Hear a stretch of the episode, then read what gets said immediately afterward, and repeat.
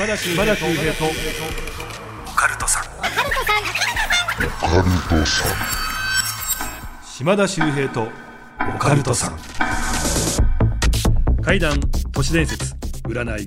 さまざまなオカルトジャンルの専門家をゲストにお招きしディープな話を伺っていく島田秀平とオカルトさん。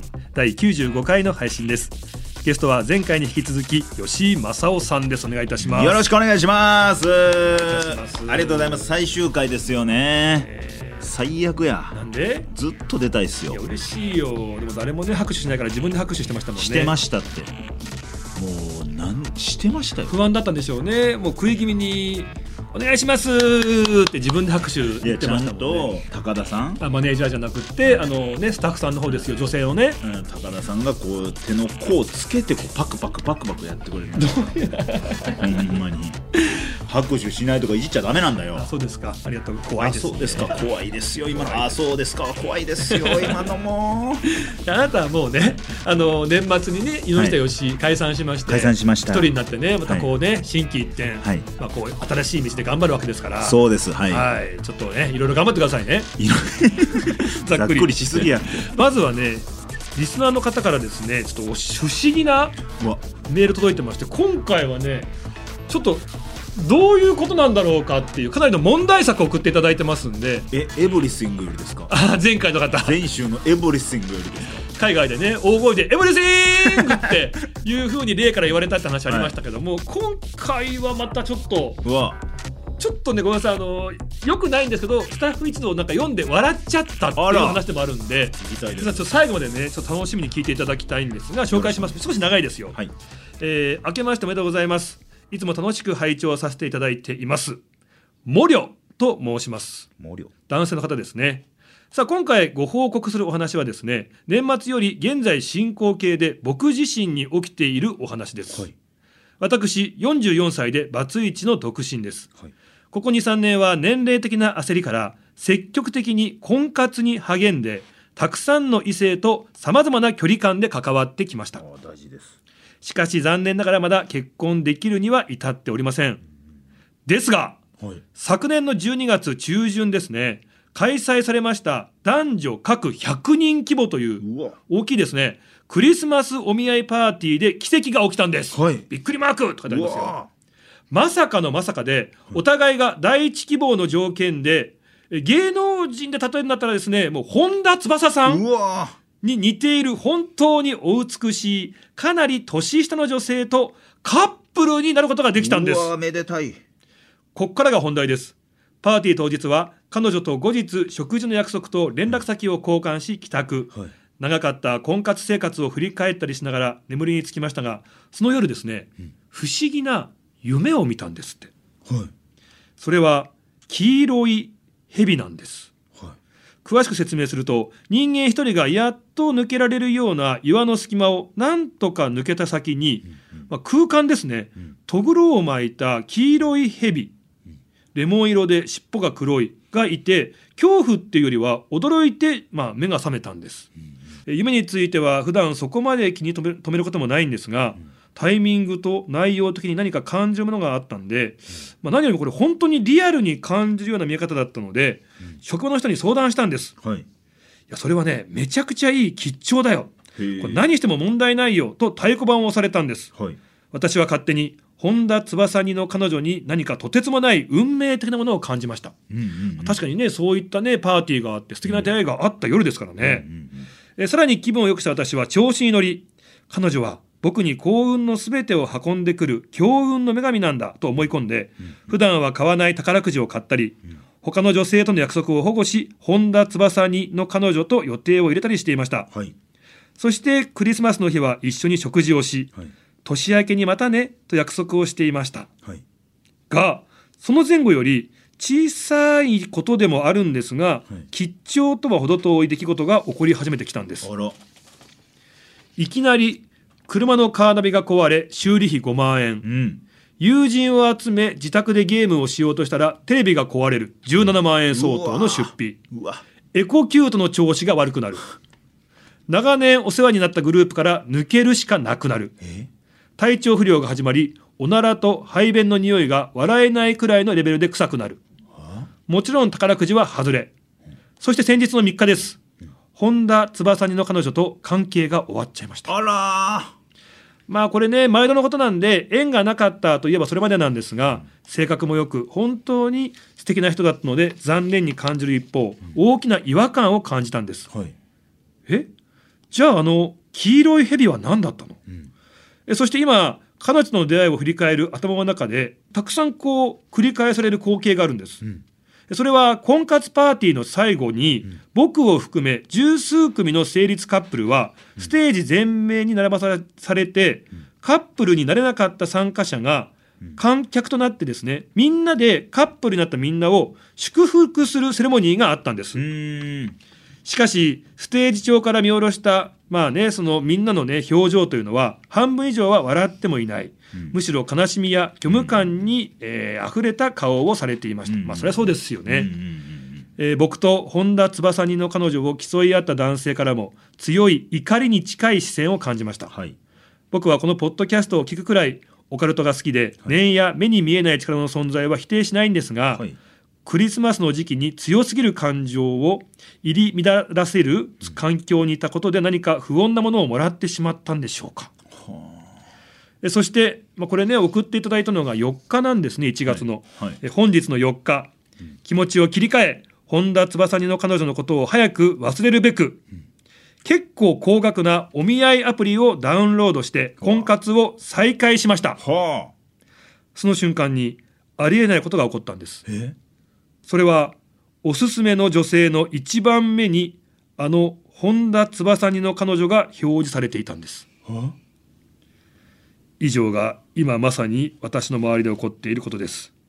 記憶が鮮明なうちに報告相談をと思いメールさせていただきました。ネットで調べたんですが蛇の夢の解釈っていろいろあって分かりにくいですね。ではお体にご自愛ください。え え？え？え？怖いですね。これは？桜？え？そういうこと？え？桜ってこと？え俺そう思ったんですけど。なるほど！俺ピュアだったな！えどういうことですか？どどういうことですか？いや別にそう桜とかじゃなくその彼女もそんなこと思わずにやってたんだけども。でああそっちですか？あでもその彼女は？いや俺が心汚いもう心汚い僕の予想ですよ。そういうことをしてないっていう前提ですけどコンパニオンさんというかそういう読モさんとかのバイトとしてまあ客寄せとしてこういう子来てたでこのお見合い会話ってなっとけばウィンウィンじゃないですか。その子もお金入るし。でさらにその時にカップルになることが大事ですもんね、はい。そうなるとみんながあああいう子がやっぱ来て真剣に彼探してたんだってことが周知されますもんね、うんうん。でその後すぐに別れちゃう、はい。でもしばらくはこういうまあご飯食べに行ったりっていうちゃんとそういう期間も設けるっていう、はい。はあ！えどう思ったんですか？なんかその引き寄せの法則じゃないですけピュどアピュアピュアピュア。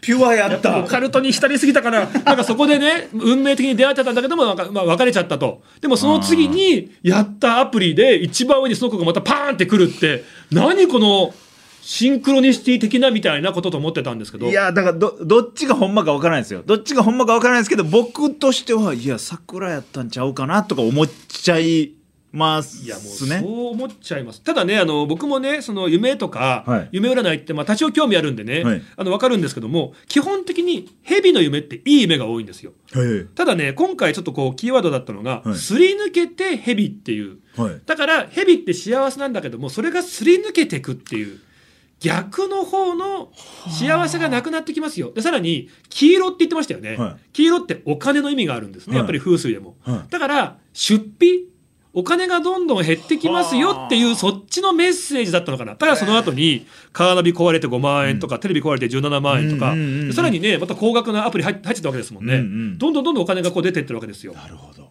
らそのことを夢は表してたのかななんて思っちゃいましたね。じゃあ蛇を見ただけでヤッホーじゃないんですね。そうなんです。だから夢って、はい。い、い夢と思ってもこうだとダメとかはい。いろいろあるんですよね。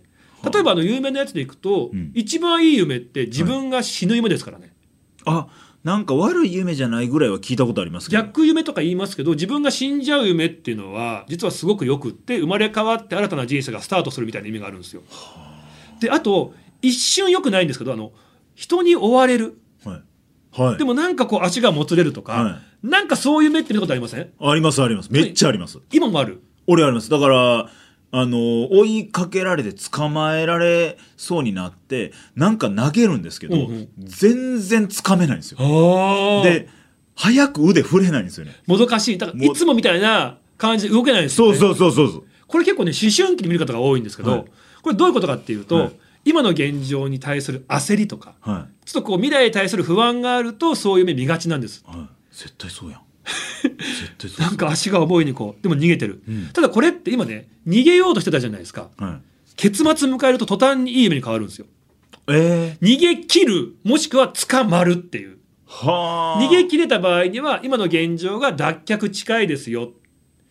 捕まった場合は捕まえた相手が今の現状を脱却するキーパーソンですよっていうそういうメッセージらしいんですね。えー僕はだから捕まえられるのを振りほどいて物を投げようとしたら全然投げられへんでうわーのまま終わってるんです。よだから良くないというかまだまだ不安なままで終わっちゃってるんで、だから今度もしねあの時々あの夢って気づくじゃないですか、はい。でもし気づいたらもうどっちにしろいいので逃げ切るか捕まるか。うーん。ににしないとダメなんですね。いい夢に変わるんで。なるほど。いやそれこそねまあ同期の芸人でそういう占いとかしてる子がいるんですけどタロットで。ええ。それこそ死ぬに近い死神のカードタロットカードが出る時に一緒のこと言っててリボン再生。死神って絵面怖いけど生まれ変わりのカードやねみたいなこと言われてて僕解散前誰にも解散言ってないのにどのタロット内でも死神出るんですよ。へえ死神が出て新しい職場行きますよあなた新しい職場行きますよっていう風な言われてだからそのあタロット結構すごいんやなって思いましたねあの死神だからね終わりって言るとみんな絶望しちゃうんだけど、はい。でも終わりってことは新たなスタートなのでらしいですね。あんまりこう悲観的になる必要ないんですよね。ないんですよね。そうそうそう新しい職場で頑張ってください、えー働く位置が変わりますみたいなこと言われて。僕もマジであの初めて言いますけど解散間際はい。1 5 6年15年ぐらい前か、はい。初めて夢の中ではい。死んだ夢見たんですよ。殺されてああれ？意識が遠のいて遠のいてあー真っ暗死んじゃった死ぬってこうなんだっていうことをすごく気づくみたいな夢を見たんですよ。で起きたらもう汗びっちょりで「えー、俺も死んだんだけど」みたいなえ殺されそうじゃなくて死んだんですか？さもう刺されて刺されたんだよな確か。でどんどんどんどん意識が遠のいて真っ暗になって死んだっていうふうに自分が認識した夢。はあへえ。それないな今まで。で夢占い見たら「新たなスタートです」って書いてあったんでこれめちゃくちゃいい夢ですよって書いてあって。でもやっぱのにわかに信じられなかったんですけど、まあ、その後手相なんかも始まってきたって流れだったんですよね。はあすごい。不思議夢って不思議やな。いやあと一番怖いのは桜かもしれないっていうのがね。いやそうやと思ったな。お思ってました？いや、うん、思ってなかった。どどうしたんですか？声ちっちゃかったな喉キューなってた。2時間ぶりぐらいか。そうっすよね。3本撮りなんでね。そうっすよね。2時間話さないと人間こうなるんだなっていう。ありがとうございま喉した。締められてたな、えー皆さんねメール本当送っていただいてありがとうございます。このね、えー今後もたくさん送っていただければと思います。ありがとうございました。さあこの後吉井正夫さんに怪談話を披露していただきます。最後までよろしくお願いいたします。お願いします島田秀平とオカルトさん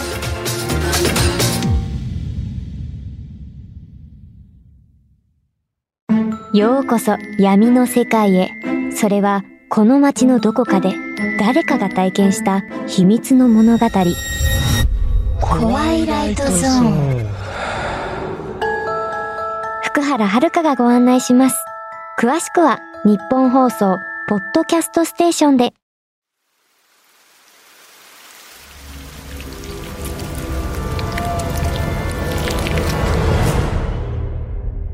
島田秀平とオカルトさん。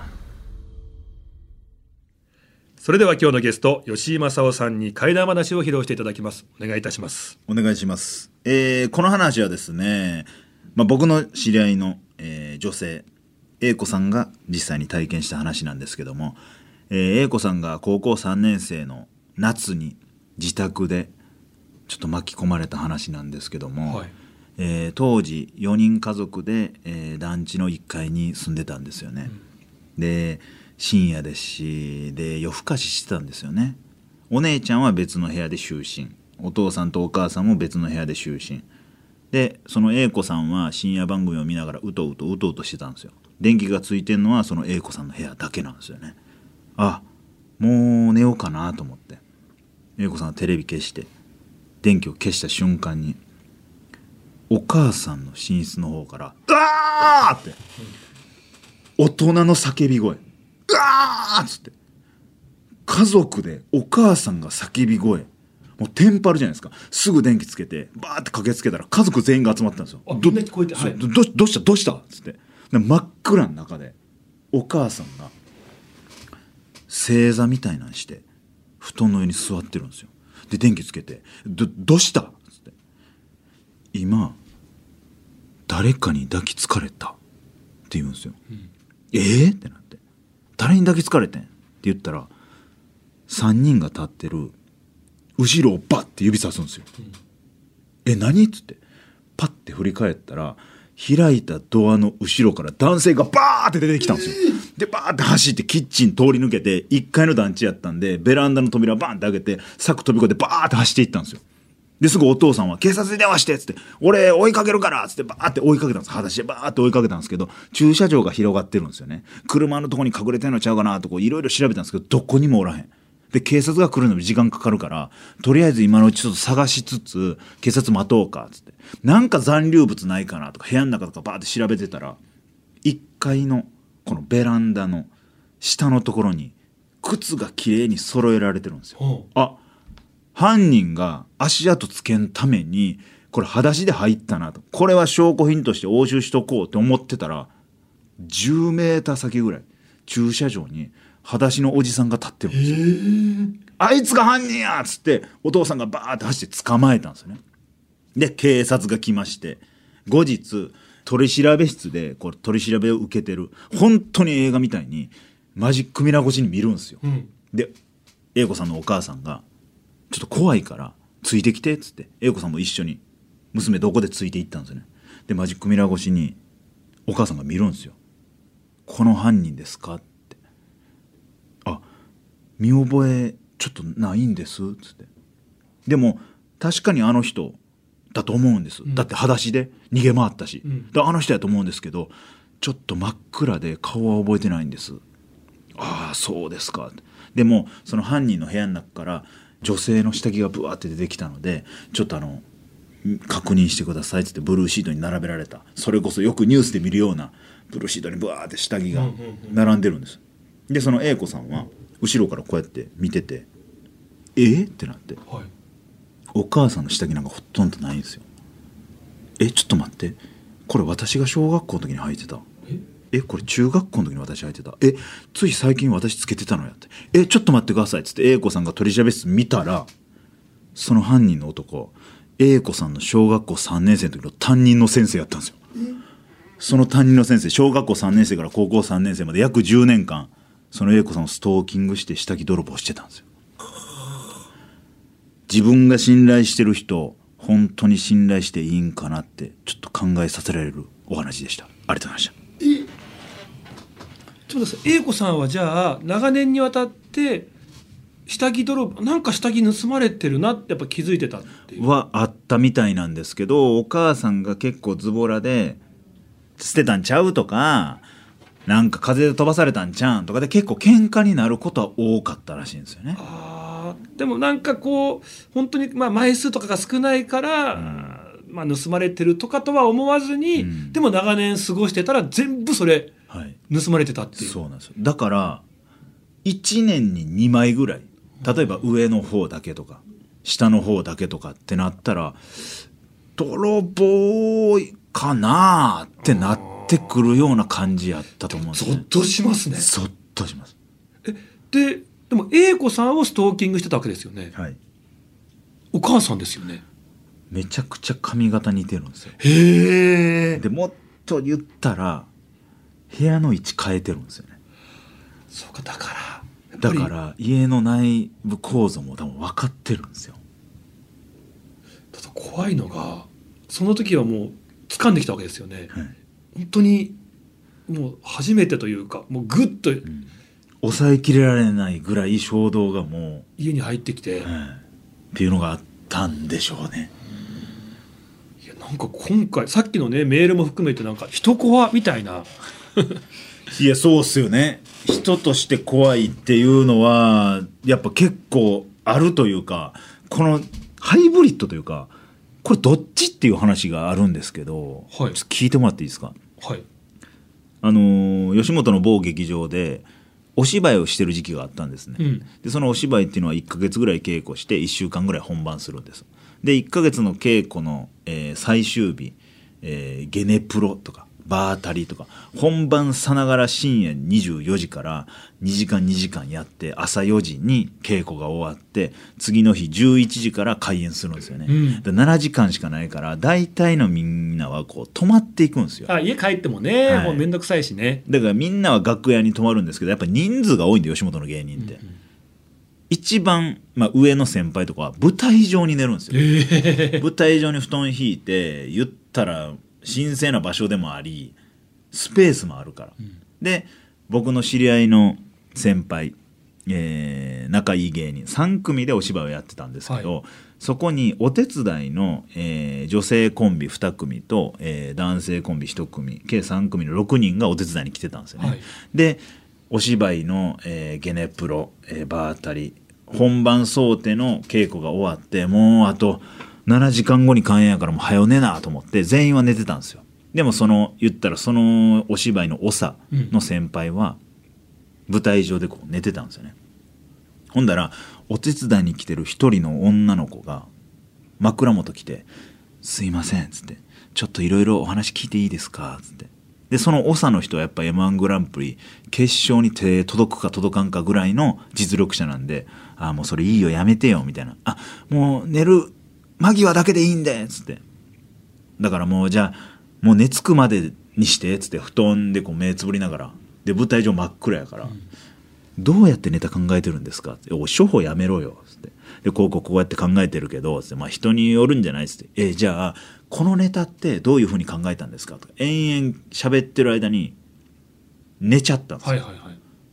で朝起きて「ああもうほんま2時間前や稽古せな」っつってバーってみんながこう準備してる時にまあ特徴的な女の子の声やったんで「おいちょちょお前」と、まあ、A 子さんとしましょうか「おい A 子と。お前もうめちゃくちゃお笑いファンやん」つって「これファンみたいな質問してくんなよ」みたいな言ってたら「え私してないんですけど。えじゃあ誰だよ。誰があれ質問してきたんだよ。えマジで誰もしてません。誰も舞台上降りてないですってなって。怖ーってなってとりあえず気切り替えましょうっつって。で本番やってたんですね、うん。で本番終わってお客様からのアンケートとかあるじゃないですか、ええ。この芝居こうでしたとか。普段漫才してんのにこんなお芝居かっこよかったですみたいなのあるじゃないですか。その中にみんなボールペンやのに一人だけ鉛筆で書き殴ったような字で「昨日の夜はいっぱい質問してすみませんでした」っつって。ええ？と思って。もしかしたら当時は劇場の警備が甘かったんで、うん。裏口開けて階段2階登ったら楽屋に行けるんで、はいはいはい。お笑いのファンの方々が質問攻めにしてたのかうん。って思ったんですけどあんな真っ暗闇で特定できんのすごいよなとか思うんですよ。ほんまにほんまに生きてる人なんかなとも思う。答えがないんですけど。まあでもそのアンケートのねものがあるという時点でやっぱお客さんだったのかなとのか、感じはしますよね。ただやっぱりなんかやっぱりもう麻痺してるんですかね、なんか今の話も途中まで舞台だから神聖な本当にこうお笑いの神様が住んでて その神様が真摯にお笑いをやってる芸人さんにいろいろお笑いのことを聞きに来てたんじゃないかとか。ピュアすぎるって。ださっきのさメールもそうなんだけど、あのねおすすめに上がってきた女性がいたっていう、はい。はい。あれも実は幽霊なんじゃないのかなとか。ピュアすぎるって。ピュアオカルトすぎるって。データにのそんなおお化けがデータをいじって高めのお見合いサイトに登録してるってことですか？そうです。だからそこでぐらいのあなたをもう見入りましたみたいな感じであなた狙い撃ちですっていうので、ええ。そのまあ幽霊にどんどんもうこの後も付きまとわれるみたいな話なのかなとか。いやだこれも否定はできないですもんね。どうか分からんけどでも全員ここにいるスタッフさんは桜屋とは一人あさっきのねメールの話ね、はい。でまあ、でも今回のやつもそうだけどまあでも今回のやっぱやつはファンの方の感じしますよね。うん。うん。ただ怖いっすよね。怖い。もちろんこう応援をねしてくれてるという方だとは思うんですけど、うん。中にはその愛情がとかね、うん。それ行き過ぎてってことになったらまたね。うん。うわすげえいろんな話ありますね。いやもう時間ないですもんね。はい時間ないです。最悪やん。普通「いや大丈夫ですよ」とか言うじゃないですか。あもうあの時間もないですし顔顔顔。あのお腹もいっぱいです。顔顔顔。ラジオで見えへん面白顔すなって。もういやいやもうあの吉井正夫という人に対してももうこっちもあの結構なんかももうお腹いっぱい。うお腹いっぱいの状態なので。うわーだからここでの怪談グランプリで何の話しようかって思いますよね。夏やるけど。夏やるけど。結構出しちゃったな出なく出出なくていいんです。あなたぐらいの実績がある人は。実績ないんで。いやそのひとし松本のゾッとする話出てた人がここ出る大会じゃないんですよここは。荒らします。いやいやあの ここ出るのはガンジー横須賀とか川口秀幸とかそのクラス。ちょっと存じ上げないですけどもそのガンジー横須賀さんとか。まあでもガンジーさんがその後あの後にあの稲川淳二の怪談グランプリチャンピオンですからね、ええはい、現チャンピオンですから。すごい番組っすやん。青互いも青互いでしょ。まあまあまあ活躍してる人なんですけどね。はすごいぜひまた呼んでくださいい。ありがとうございます。お願いしますさあ吉井さんですね。はい。もう怪談の方も頑張られておりまして、ははい。い YouTube チャンネルも開設されたばかりです。はい。チャンネル名お願いいたします。階段を浴びる回でございます。チャンネル登録そしてグッドボタンお願いいたします。お願いします。他なんかお知らせとかないですか？あのー、11えー1月の19日から、えーしょうもない僕らの恋愛論」っていうドラマにちょっと出させてあじゃあもう今始まってますねあそうですね、はい。えー1月の19日から、えースタートしてるんですけど。しょうもない僕らの恋愛論。はい。これ結構いい役なんですか？そうまあそうですね。ありがたいことに、まあ、ほぼ毎話出るような、へー。はい。何話か休みがあったとしてもまあ最後までは多分出ると思います。ようないいだから一発解散してもうスケジュールゼロの時にポンって入れてもらったんで特にねあの猪下義井というコンビね、はい。まあ、本当にもう人気もあって面白かったんですけども、15年活躍してはい。昨年末解散しちゃったと、はい。そんな中ね、まあ、新たなリスタートを、はい。まだねしたばかりというところでね来ていただいて、本当僕も嬉しかったです。ありがとうございます。こちらこそもう島田さんと仕事できるのはまあ言ったらもう遊びですから ほんまに。これこんなん言ったらあれやけど遊びですから。遊びって言っちゃってますね。ファミレスで深夜2人で2時間ぐらい食べてんのと変わらへんから。あったよね、はい家近いからさデニーズでね。ずーっと芸能界のゴシップ、いやでもねやっぱリスナーの皆さんねこの島田さんめちゃくちゃ忙しいじゃないですか。ファミレス深夜こもってむちゃくちゃいろいろ書いてましたよ そら売れ続けるよ。めちゃくちゃ努力の人やから。宿題が多いんですよ本当に、えぐねかったわ。また会った時はよろしくお願いいたします。お願いします。はい、というわけで皆さんね吉井正夫さんまたピンでねえー頑張りますんでえー応援の方お願いいたしまおす願いします。島田秀平とオカルトさん次回もよろしくお願いいたします。